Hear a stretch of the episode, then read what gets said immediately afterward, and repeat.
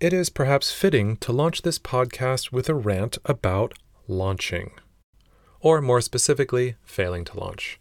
For all those stories of startup glory and fortunes made, the road to success is littered with many more bodies of failed startups, most of which never really got off the ground. It may even be safe to assume that you, the listener, have your own stories of failing to launch, of startup dreams that never were.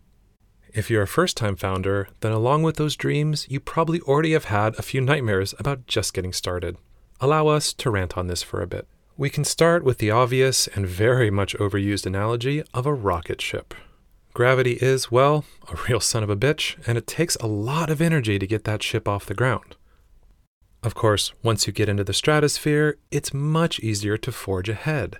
Gravity's pull is no longer so strong upon you, and you have the most important thing behind you when it comes to building a company that being momentum. But how to overcome these powerful business physics and get started? Well, I think it comes down to three main reasons that will cause you to fail to launch. First, let's talk about the forces that are actually holding you back the various forms of resistance. For the rocket ship, yeah, it's things like gravity or perhaps air resistance, but for you, think about what that might be. What is holding you back and why?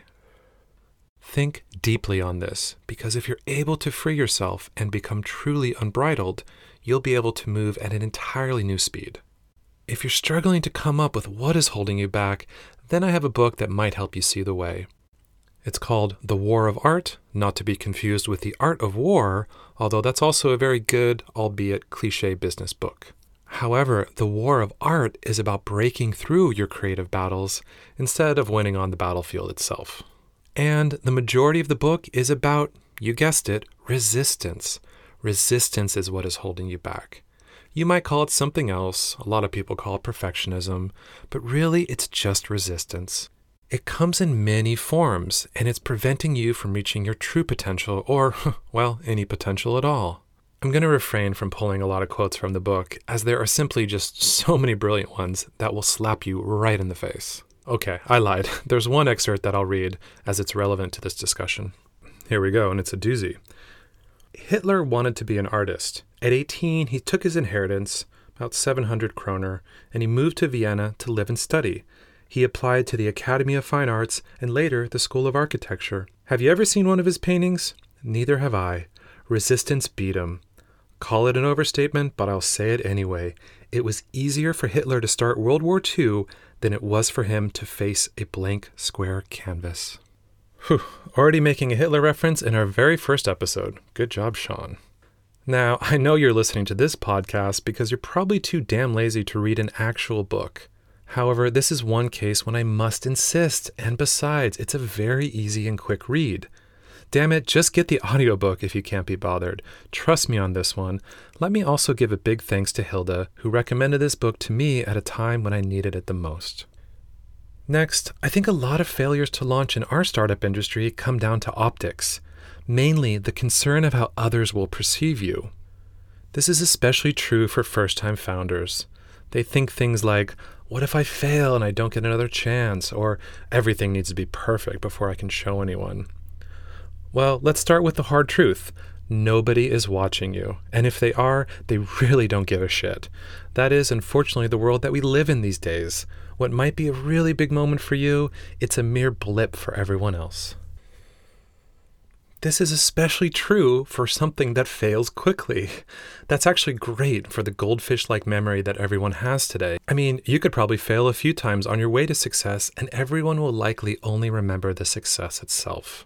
At the same time, don't feel like you need to make your company such a spectacle.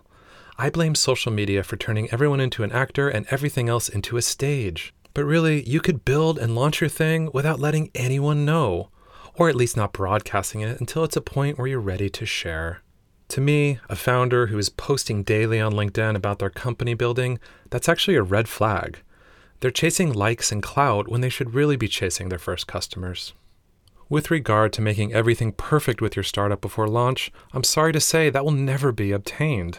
There's a lot of talk about the messy middle when it comes to company building, but at the genesis of a startup, man, it's an absolute disaster. Even the well funded startups are a Frankenstein mess of duct tape, shaky facades, and of course, some smoke and mirrors. I hate to do it, but I guess this is the point where I interject with that famous Reid Hoffman quote If you aren't horribly embarrassed by the first version of your product, you waited too long. Yeah, it's overused in our industry, but it's valid as it is poignant. It's a stabby quote, and so should the first version of your product, with all of its sharp and uneven edges. When I think back to the successful founders that I've worked with, in every case, version 1 of their product looked terrible. It barely even worked in general. That's because they spent all of their time on the core value that they were trying to provide. Yeah, in some cases, also on sales and marketing.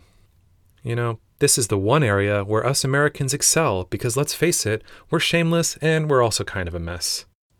As I've been working in Europe and more specifically Scandinavia, it's actually maddening to me how much founders will try and perfect something before they've even validated that the market wants it. So here is one rare case where even I will say, hey, you might want to be a little bit more American about that. Lastly, we have the ugly cousin of resistance that is holding you back from launching your dreams, and that is distraction. And boy, oh boy, is there no shortage of distractions these days. These distractions are so bad, I plan to dedicate future rants to them entirely. They include, but they're not limited to, social media, the startup events industry, and yes, even supposed thought leaders doing their thing. As I plan to dive into each of these, I'm going to hold most of my thoughts for now, other than to say the best thing you can do is disconnect from all of these entirely. I know that is tough to do. Their pull is so strong, their FOMO inducing trance so hard to resist. But really, you don't need any of them to build your company, nor do you need their validation. You just need to build and put in the work every single day.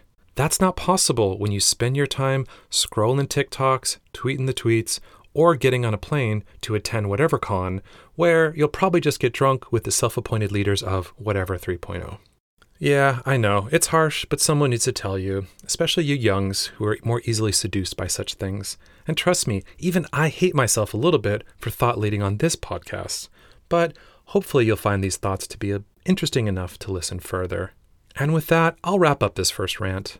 I want to thank you for listening. Be sure to subscribe for more rants. I plan to release them every single week. Thanks again.